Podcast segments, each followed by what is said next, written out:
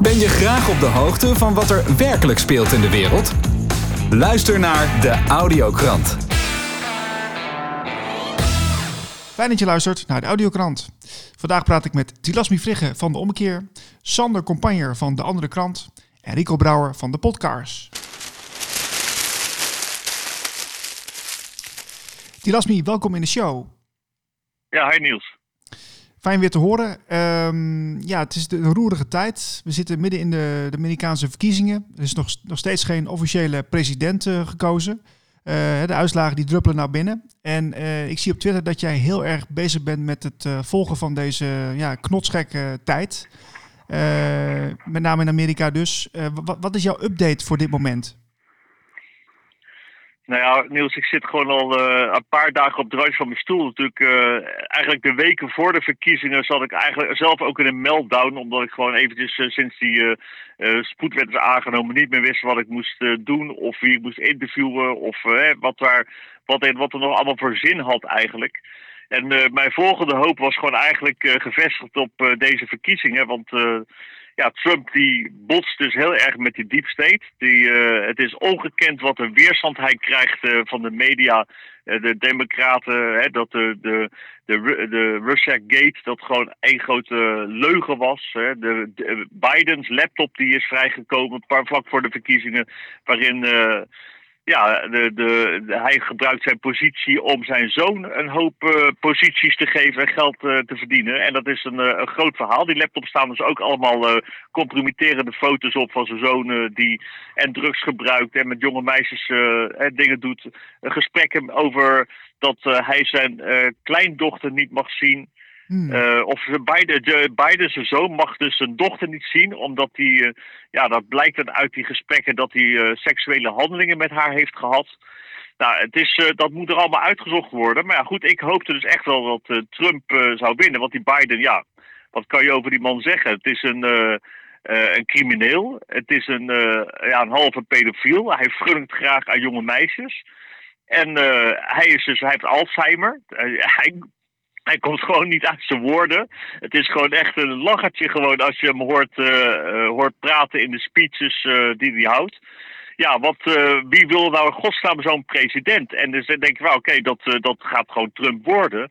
Nou, deze verkiezingen die er nu zijn, dan zie je in al de, heel veel staten zie je dat Trump een enorme loop neemt en, en schijnt te winnen. En dan komen die ballots, uh, die, uh, die eh, stembiljetten schijnbaar binnen, die zijn opgestuurd. Die komen dus vrij laat binnen en heel plotseling. En enorm, met enorme grote aantallen die dus alleen maar op Trump stemmen. Okay. En dan, komt er, dan zie je gewoon in de grafiek zie je op een gegeven moment ineens een rechtlijn omhoog.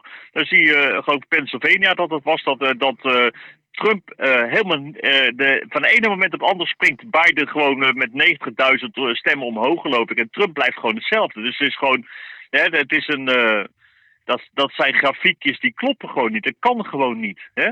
Hmm. Dus ja, de stemfraude. Er is waarschijnlijk stemfraude aan de hand. Ja, maar dat, daar wil ik even op ingaan. Want, want uh, als ik uh, de mainstream media volg, dan wordt dat wel heel kort benoemd. Maar uh, als ik jou hoor, dan is het al, ja, is het al een soort van feit. Ja, weet je, kijk, je, je, hebt natuurlijk allebei de kanten die proberen hun, hun kant heel erg groot te belichten. Maar er zijn een paar dingen die ik gewoon heel erg storend vind. Dat is bijvoorbeeld dat Trump dus in een, in een speech op televisie onderbroken wordt. Er zijn drie netwerken die onderbreken hem, omdat hij zegt dus dat uh, hij heeft gewonnen, maar dat die stemmen die dus te laat zijn gekomen, dat die uh, uh, voor Biden zijn. En dat die dus met die, met die rare stemmen, zeg maar, dat Biden toch gewonnen zou hebben. En ja, dat schijnt dus een, volgens de Amerikaanse wetten, of die stemmen zijn te laat, of uh, we, we, weten niet waar ze ineens vandaan komen. En ineens mhm. switcht het dus naar Biden. Nou, de, allebei de Democraten en de Republikeinen hebben voor de, weken voor de verkiezingen hele debatten gehad over uh, die stembusverkiezingen. Dus dat je je stem opstuurt. Biden zegt: je gaat niet naar de stembureaus, want dan kan je corona krijgen. En de Trump zegt: joh, je moet gewoon allemaal naar de stembus toe, want er kan alleen maar fraude gebeuren als je gaat stemmen per, per mail. En uh, dat is dus, uh, dat was al voor uh, de drie weken, vier weken voordat die, stem, die verkiezingen begonnen, was het al het argument. En dat is dus nu inderdaad de strijd, hè, de fraude om de stembus stemmen. Ja, nou, het grappige is ook dat, dat, dat Trump heeft in, in, maanden geleden heeft hij een tweet verstuurd waarin hij dat ook zegt, hè, dat er waarschijnlijk fraude zal komen. en dat, dat vind ik heel opmerkelijk, want, want ik, ik zie ook steeds bij, ook bij democratische senatoren of bijvoorbeeld Nancy Pelosi, die hoor ik ook laatst zeggen dat zij uh, zei van het maakt maar niet uit wie er zometeen uh, de verkiezing wint, wat de uitslag wordt, als uh, Biden maar president wordt. Dan denk ik van, hoe kun je dat nou zeggen? Nou, ik weet je, ik, de hele sfeer in Amerika is zo opgeklopt. Hè? Dus de, de, de Democraten die steunen die Antifa en Black Lives Matter en, en al die rellen ja, hoe kan het in godsnaam dat de politieke partij dat soort uh, acties steunen? Dat extreem linkse, gewelddadige, vernielzuchtige uh, gedrag. En ehm, ja, wat daar aan de hand is, ik weet niet of Biden nou gaat winnen of Trump gaat winnen, officieel of niet officieel. Ik, het lijkt erop dat er een burgeroorlog gaat beginnen. En daar, ik, ik zie daar geen uitweg in. Ik denk dat de verkiezingen op dit ogenblik gaan wie de legaal de aanvoerder wordt van het Amerikaanse leger, de politiemachten en de, en de, en de FBI en de CIA. En diegene die die macht heeft, gaat dat tegen die anderen inzetten. Tja. Nou ja, uh, dat is de strijd. Je zult er maar wonen, joh. Nou ja, kijk, als Trump eh, gaat winnen, dan. Uh, de, kijk, de, Hillary was er nog niet klaar mee. En Biden, hè, hij, is, hij is continu, continu bezig gehouden met die Russia-gate en impeachment. Hij heeft eigenlijk geen tijd gehad om echt president te zijn. Nee. Zijn taken uit te voeren. En uh, ja, dat als uh, die Biden laptop, als daar uh, wat daarop wordt gevonden in korte tijd, als daar nog meer van die, van die rommel op staat, ja, dan gaat Biden die gaat achter de tralies. En ik denk ook als je kijkt naar de media, de social media, die gewoon censuur plegen tijdens de verkiezingen op Trump. Hè. Dus een tweets die worden gewoon verwijderd. Mhm. terwijl die in, de, in, de, in de, midden in, de, in het heetst van de strijd staat, wordt die gewoon gecensureerd. Ja. Dat is ongekend, Niels. Het is gewoon niet normaal wat hier gebeurt. En de, de social media die dus uh, die censuur uh, plegen, die, uh, die, er staat dus in de, in de gebruiksvoorwaarden van Twitter staat er ergens van ja, als jij, als jij tweets plaatst die de politiek beïnvloeden, hè, dus de verkiezingen willen beïnvloeden, mm-hmm. dan hebben wij het recht ze te verwijderen. Ja, maar zeg, dan kan je dus alleen nog maar uh, foto's van je avondeten opsturen. of een, uh, een, kusje met je vriendin. Wat eigenlijk alles wat politiek gemotiveerd is, zal, zou een, bestemd kunnen zijn als een beïnvloeding van de politiek. En het is, ja, dat is hun rechtvaardiging om zeg maar alles te verwijderen wat, wat pro-Trump is en tegen Biden. En dat is, ja, dat is dat, dat dit soort commerciële bedrijven die eigenlijk een, een dienstverlening doen uh, en daaraan verdienen reclameinkomsten, zich politiek gaan bemoeien en sturen. Dat is nu zo zichtbaar geworden. Ik vind het gewoon uh, een, een schande. Ik vind het een gevaar voor deze hele planeet wat hier gebeurt. Het is niet eens alleen maar voor Amerika, maar voor alles, overal waar wij zitten, dat daar deze machten op deze manier uh, ons gaan, gaan bepalen wat de waarheid is. Dat is gewoon, het is ja, gewoon dat is ongekend. Ook, dat, is, dat is ook zeker heel gevaarlijk. Hè? Als bijvoorbeeld een, social media platform als Twitter uh, tijdens verkiezingen hè, uh, zomaar tweets verwijdert van politici. kijk, dat, dat, één ding kun je gewoon constateren. Er zijn gewoon afspraken gemaakt. Simpel. Weet je? Dus dat is, dat is, dat is gewoon heel verontrustend. En ja, ik, ik, ik ben heel benieuwd wat die zo meteen gaat gebeuren. Maar jij, jij, jij verwacht echt een burgeroorlog. Zo erg gaat het worden. Nou ja, ik heb Steve Bannon die zegt op een gegeven moment in de film van... Nou jongens, hou je rustig. We hebben alles in de, in de handen. Want Giuliani die is advocaat. Een hele groep advocaten zitten dus bovenop die, deze stembusfraude. Dus aanhangstekens. Laat ik zeggen dat er zijn zoveel berichten. Er, zijn, kijk, er, worden zakken met stemmen gevonden die ergens bij de vuilnis staan met allemaal militairen die gestemd hebben op Trump. Hè, hoofdzakelijk op Trump stemmen zij. Mhm. Nou, die worden bij de vuilnis gevonden. Maar er zijn, dan worden kleine stembusvrouwen. Er worden de stemmen gevonden van mensen die in 1850 zijn geboren. Weet je wel, die, die zijn uit het gat opgestaan of, of die hebben nog honderd, een of andere manier in de kast gezeten. Die zijn 170 jaar oud geworden. En die denken, nou het is tijd om naar buiten te komen, ik ga stemmen. Dat is nooit eerder gebeurd. De, dat, maar dat zijn kleine schaal fraude, fraude, dat ook de vorige keer bij die verkiezingen gebeurde. Ja. Uh, en nu uh, wordt er, zie je dus gewoon ja, zulke gigantische aantallen die ineens erbij komen plotseling. Ehm, de spanningen die staan al heel. het is al heel gespannen in Amerika. Het is gewoon echt. Het, staat, het is gewoon een, een snaar die op breken staat. En als, daar, als deze verkiezingen niet een of andere manier uh, volgens de normale rechtsgang. En uh, dat iedereen voelt dat het eerlijk is gebeurd. Dat als dat niet gebeurt, als er twijfel open staat. Dan, uh, ja, ik, ik heb genoeg beelden gezien dat, om te denken dat, er dan, dat het dan heel misgaat. Met een land waar iedereen zo fucking zwaar bewapend is, Niels. Mm. Het is, de, je kan daar gewoon naar een winkel gaan en een automatisch geweer kopen waarmee ze in Vietnam hebben gevochten en in Irak. Die kan je, mag je gewoon thuis hebben staan. En die mensen die lopen er gewoon over straat daarmee. Dat mag.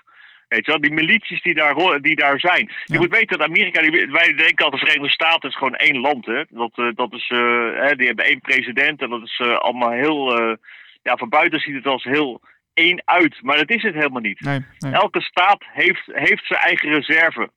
Uh, eigen legermacht. Uh, er zijn geloof ik 16 geheime diensten. 16! Zo. Ja, die allemaal uh, geleid worden door of een senator of dus een, door een, een, een, een, eenheid binnen het leger. En er is, het is niet echt een eenheid het moment dat Amerika uit elkaar zou gaan uh, vallen, of uh, dat uh, Texas bijvoorbeeld zegt: ik, ik stap eruit uit die, die Verenigde Staten, ik, mm. ik, wij gaan ons eigen landje zijn, of Californië zou dat doen, bij wijze van spreken, als Trump wint. Hè, de, secession noemden ze dat, geloof ik. Ja, dan valt heel Amerika uit elkaar. Ja, jongen, ik, ja, je, je, kan, op dit moment kan je eigenlijk van alles bedenken wat er zou kunnen gebeuren. Tilasmi, ja. we gaan je volgen op Twitter en dank voor jouw bijdrage. Ja, Niels, is goed. Dankjewel voor, uh, om even hier te kunnen zijn. Sander Compagnier, welkom in de Audiokrant. Dankjewel Niels, fijn om weer te zijn. Je bent uh, nou betrokken bij de andere krant en er is weer een nieuwe editie verschenen. En uh, dit keer gaat het over de media.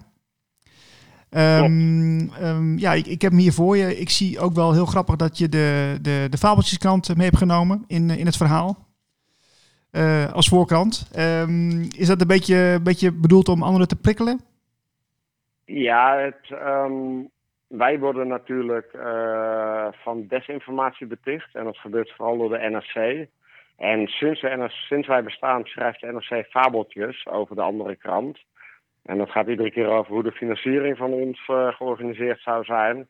Nou ja, afgelopen tijd, uh, Lubach die had het over de fabeltjes Fuik. En Olengren die had het over de Fabeltjeskrant afgelopen week. Hè. Die vond van het blad Gezond Verstand zij naast de Fabeltjeskrant moesten zetten. En toen dachten wij van, nou, dan uh, kunnen wij daar wel een leuke voorkant van maken. En ik moet zeggen, hij wordt echt super enthousiast wat hij ontvangen. Dus dat is wel heel leuk. Ja, dat, uh, ik had begrepen. Um, best wel veel uh, oplagers ook, hè? iets van 1 miljoen of zo? 1,1 miljoen. Ja, ja, dat gaat hard. Um, ja, bizar ook, ja. Leuk man. En uh, ik zie ook dat, uh, dat, dat er wat leuke onderwerpen in staan. Uh, onder andere dat de overheid de grootste producent van nepnieuws zou zijn, bijvoorbeeld. Ja, we hebben twee bijdragen deze keer van Cees Hameling. Een interview en een artikel wat hij schrijft Julian Assange. Cees Hameling is emeritus, en is hoogleraar communicatie. En die heeft enige tijd geleden heeft, die is naar buiten getreden met de stelling dat als het dan over netnieuws gaat, dat de grootste producenten daarvan overheden zijn. Ja, vroeger heette dat gewoon propaganda. En zeker wanneer het natuurlijk gaat over desinformatie en valse informatie, dan wordt er heel weinig naar overheden gekeken, zeker bij ons. Maar als het over de Russische overheid gaat, dan, uh, dan wel. En Safety zegt, uh, als je kijkt wie brengt nu de meeste desinformatie in, het, uh, in de arena, dan moet je, ja, dat is natuurlijk voor ons thema geven. En vandaar hebben gedaan. Ja, je, je valt een beetje weg. Oké. Ja, ik zit helemaal in de achterhoek. Dus uh, ik ben een end uit de richting. Oké, ja, nee, nu, nu, is, nu is het beter. Ja, want okay. uh, uh, boven de krant zie ik staan over fabels en feiten. Is, is het nou moeilijk om als nieuwe krant in het bestel uh, zeg maar plaats in te nemen? Want je, je, je bent een nieuw geluid uh, ten opzichte van wat er is. Uh, is het lastig om daar met, um, met artikelen uit te springen? Nou, eigenlijk helemaal niet. Omdat wij de enige krant zijn die kritisch is op het reguliere bestel. En de reden dat wij ooit onszelf hebben opgericht is ook omdat we vinden dat de reguliere media in Nederland heel eenduidig zijn. Dus dat is eenzelfde beeld uh, die ze schetsen. En heel veel onbesproken laten. En dat kan gaan om hele onderwerpen, maar vaak is dat een invalshoek van een bepaald onderwerp. En ze laten heel veel ruimte over en in die ruimte springen wij. Ja. Dus ik heb juist het idee dat het voor ons heel makkelijk is om ons te onderscheiden. Want wij zijn, nou ja, tegengesteld aan uh, onze collega's van. Uh, nou ja, die, dat staat ook in de kranten. In het begin gaat het daarover. Alle kranten in Nederland op het Financieel Dagblad na, het Reformatorisch Dagblad, het Nederlands Dagblad en de Veldse Krant. Dat wist ik ook niet. Mhm. Die zijn allemaal gefinancierd door twee grote Belgische mediahuizen. Ja. En sinds dat gebeurd is, zie je dat die kranten steeds meer gelijkend zijn geworden in het nieuws wat ze brengen. En eigenlijk um, allemaal uh, dezelfde toon aanslaan. Dus ons is het relatief makkelijk om daar weer een, uh, nou ja, een ander geluid te laten horen. Ja, en die, die, uh, dus, dus de, de meeste media worden gefinancierd door, door, de, door de Belgen. maar waar worden die dan weer door gefinancierd? Weet jij dat? Nou ja, het zijn het is familie van Tillo. Het staat ook in de krant met een aantal artikelen leggen we uit wie die Belgen zijn. En de Belgische staat um, helpt die financiering met fiscale regelingen. Dus de Belgische staat helpt dit soort, deze groepen om kranten op te kopen. Ze kopen kranten op in Nederland, maar ondertussen ook in Ierland, in Denemarken, in Oostenrijk zijn ze bezig. Oké. En wij hebben ze proberen onderzoeken en ontdekken wat zit daar dan achter. En we hebben een interview met interview, Max van Kreeveld van Weltschmerz. Mm -hmm. En hij stelt achterliggend hieraan is dat het voor de Belgen heel belangrijk is dat de Europese Unie blijft bestaan. 35% van het bruto binnenlands product in België komt vanuit de Europese Unie. En wat mij in ieder geval opvalt is dat als ik de Nederlandse kranten lees, dat ik geen onvertogen woord vind over de Europese Unie of de werking ervan. Dus ik denk, dit zal verder dooronderzocht moeten worden, maar dit zou een van de motieven kunnen zijn waarom de Belgen zo druk zijn om uh, al die kranten op te kopen. Mm. Ja, ja. Uh, ik zie ook een uh, interview met uh, Udo Oelfkotte. die geeft aan dat hij een gekochte journalist was. Of een gekochte journalist is. Um, ja. Daar heeft ook een heel, heel bekend boek over uitgebracht een aantal jaren geleden. Um, wat, hoe, kom je, hoe kom je zo aan deze informatie? Nou, Erik van der Beek is de eindredacteur van deze krant geweest. En je ziet zijn naam ook heel veel terugkomen. Hij is zelf een Nederlands journalist die aan een lijve ondervonden heeft hoe het medialandschap in Nederland zich ontwikkeld heeft. En Erik van der Beek is een paar jaar geleden uh, op het pad van Udo Olfkotter gekomen. Hij is ook de eerste Nederlander die aandacht heeft gevraagd voor het boek van Udo en um, de persoon. En hij heeft al enige tijd geleden ook een interview met hem afgenomen. Nou, Udo Olfkotter is een paar weken na het interview is hij overleden. En we hebben dit interview toch willen herplaatsen. Het was ook nergens anders gepubliceerd op dit moment. Omdat hij heel goed uitlegt hoe binnen de reguliere media, binnen de mainstream media, het verhaal uh, gedicteerd wordt. Mm -hmm. En hij komt uit um, de mainstream Duitse journalistiek en hij is echt een klokkenluider. Dus wat mij betreft ook echt een held. Hè? Hij heeft het aangedurfd. Hij heeft gezegd van als dit me mijn leven kost, dan vind ik het het waard. En het is iemand die, uh, wat mij betreft, ook postuum nog een heel groot podium verdient. En die dus heel goed uitlegt, middels het boek en ook in het interview, van hoe dat nu functioneert binnen de reguliere media. Hoe daar de boodschappen um, uh, voor een bepaald doeleinde gebruikt worden en hoe die beïnvloeding plaatsvindt. Ja. Ja, het is uh, natuurlijk wel heel belangrijk dat, uh, dat, dat er meer bewustzijn komt uh, over hoe wij ons, hoe, hoe het nieuws tot ons komt. Hè? Want dagelijks worden we overspoeld met allerlei berichten. En het wordt, naar mijn smaak, wordt het steeds extremer hoe dat gebracht wordt. En ja, dan moet je toch haarscherp zijn om, ja, om feiten en fabels zeg maar, van elkaar te kunnen scheiden. Nou ja, wat ik, wat ik vaak merk is dat mensen heel moeilijk kunnen begrijpen van ja, maar hoe kan dat dan? Hè? Dat zijn toch integere mensen. Je bent geen journalistiek gaan studeren met het idee ik ga de bullets flessen. En ik denk dat Uwe Olfkot heel goed uitlegt van hoe dat dan kan ontstaan. Ja. Dus juist het onbegrip en logisch onbegrip van mensen om te snappen van hoe kan het zijn dat ehm, ons nieuws zo, ehm, nou ja, toch gecorrumpeerd is. En daarop heeft Oede Olfkotter wat mij betreft goed antwoord. Ja, precies. Nou, ik, ik zie er heel veel interessante uh, onderwerpen in staan. Um, ik, uh, ik ga er zo meteen eens doorheen. Uh, wat, wat staat er nog meer op de, op de, de komende op de planning voor de, voor de andere krant? Welke onderwerpen? Nou, we gaan uh, eind van het jaar en we hopen half december die krant uit te brengen. We gaan een krant geven die als werktitel heeft De wereld is mooi. Kijk, we zijn natuurlijk heel kritisch op heel veel zaken en we, brengen, we willen heel veel zaken aan het licht brengen. Maar we geloven ook dat we samen de keuze hebben om het uh, heel anders in te richten en het heel anders te doen. Ik merk in mijn eigen omgeving dat mensen het lastig vinden om, nou ja, net informatie te dragen zoals mijn krant, maar misschien ook deze podcasten, om dat echt op te nemen, omdat um, we wel aangeven dingen kloppen niet, mm -hmm. maar er is geen perspectief. Nee. En de opdracht die we onszelf nu gegeven hebben voor de komende editie is van uh, we willen perspectief gaan schetsen. Dus we willen mensen gaan uitleggen welke ideeën er zijn, welke nieuwe initiatieven er allemaal op dit moment overal gestart worden. En vooral het de idee meegeven dat de wereld waarin we leven, dat dat ook een keuze is en dat we ook anders kunnen kiezen. Dus we kunnen ook kiezen voor een wereld waarin we wel met, in harmonie met elkaar en onze omgeving leven. En ik denk zelf dat het best wel makkelijk te realiseren gaat zijn. Mm -hmm. Alleen juist om ook eens uit die, nou ja, die zwaarheid en die negativiteit te stappen, gaan we dus de komende editie uh, met mooie berichten, perspectief, goed nieuws komen. En hopelijk ook heel concreet, zodat mensen na het lezen van die krant het idee krijgen: oké, okay, dit en dit kan ik anders doen. En daarmee draag ik een beetje bij aan de nieuwe wereld waar we allemaal voor bezig zijn. Leuk. En, en belangrijk ook, denk ik. Heel belangrijk. Ja, sinds uh, dit idee uh, bij ons geland is, merk ik aan de reacties van hoe belangrijk dit al niet is.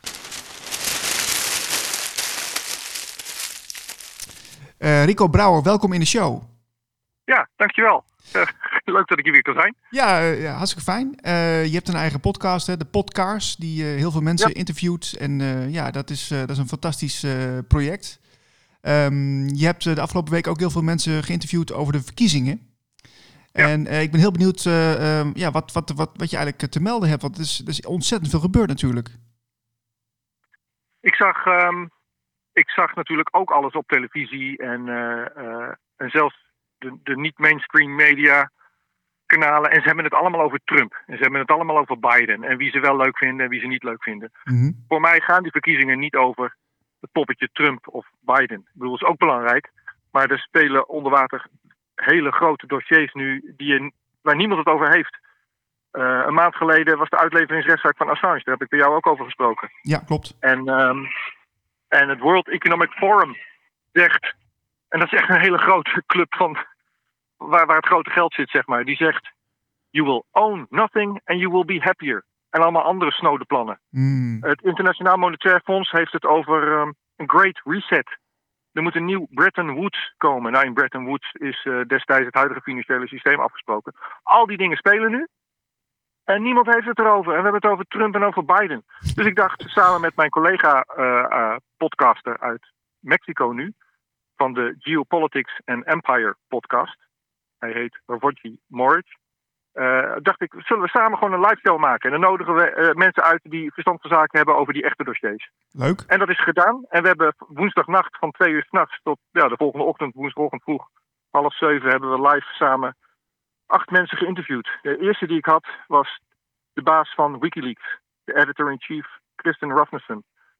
Die vertelde over uh, hoe onder Trump Assange nu ja, de uitlevering daarvan wordt geregeld.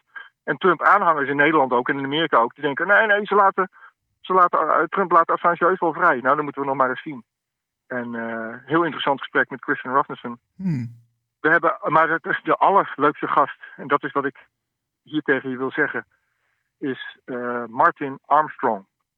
En die is, ja, Nederland kent, ja, financieel specialisten kennen Martin Armstrong. Mm -hmm. Martin Armstrong was bevriend, ja, ik weet niet of dat in zijn woorden spreekt in Nederland, maar in ieder geval dat zegt iets van zijn staat van dienst, bevriend met Margaret Thatcher destijds. Aha. Martin Armstrong heeft voorspeld dat de USSR zou vallen.